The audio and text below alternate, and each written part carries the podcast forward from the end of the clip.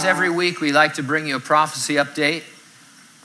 We're not saying the things we present are the fulfillment of Bible prophecy, only that they are what you'd expect on reading the Bible from a literal futurist point of view.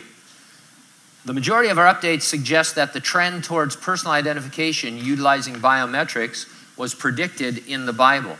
Towards the end of the first century, the Apostle John was shown the future. He saw people of the world conducting all their daily business by what he called a mark on their hand or forehead. Today, we are definitely trending rapidly in the direction of biometrics. A recent article was titled Two UK Banks Add Face ID to Mobile Banking Apps. And here's the excerpts from those articles. Nationwide, Bank of Nationwide and Bank of Scotland have updated their mobile apps to support Face ID, the facial authentication feature integrated in Apple's new iPhone 10.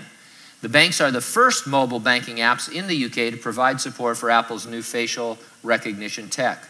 KGI securities analyst Ming Chi Kuo recently wrote a note to investors that he believes that Apple will continue using the 3D face recognition technology instead of Touch ID fingerprint authentication on all future iPhones and iPads. Here's another article, this one titled automotive industry increasingly adopting biometric technologies, and this one gets a little creepy.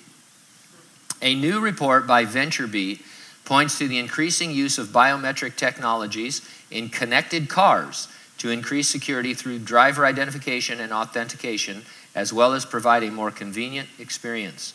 In fact, a recent report found that biometric vehicle access systems global market will increase from its current $442 million to reach $854 million by 2021. At last month's CES show, several firms demonstrated integrated biometrics technology for vehicle authentication, including Continental's fingerprint and facial recognition tech for vehicle personalization, Delta ID and Gentex's iris based in car biometric system that authenticates the driver and delivers customized security and convenience features, and Chrysler's new Portal concept minivan with biometric technology. The auto insurance industry is also increasingly adopting biometric driver authentication by charging premium rates specific to the driver of the vehicle based on their individual history and characteristics. This method is expected to benefit safe drivers who currently pay premium rates based on a system that takes all drivers under a profile into account. For example, the use of an iris enabled rear view mirror continuously identifies and authenticates each driver can enable insurance firms to apply the appropriate insurance rates, ensuring that a teenage driver has a different rate than older drivers with more experience, even though they share the same car. So your car is going to know who's driving it, and it's going to calculate your insurance premium based on who's behind the wheel. Can you say invasion of privacy? I can. But this is the trend.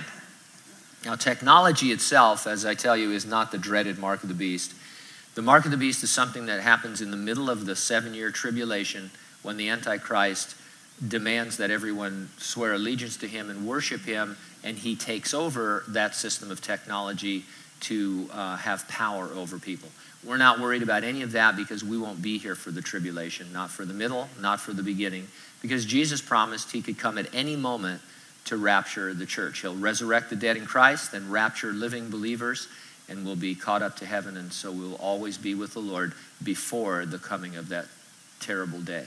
So every week I ask you the same thing Are you ready for the rapture? If not, get ready and stay ready and keep looking up because, ready or not, Jesus is coming.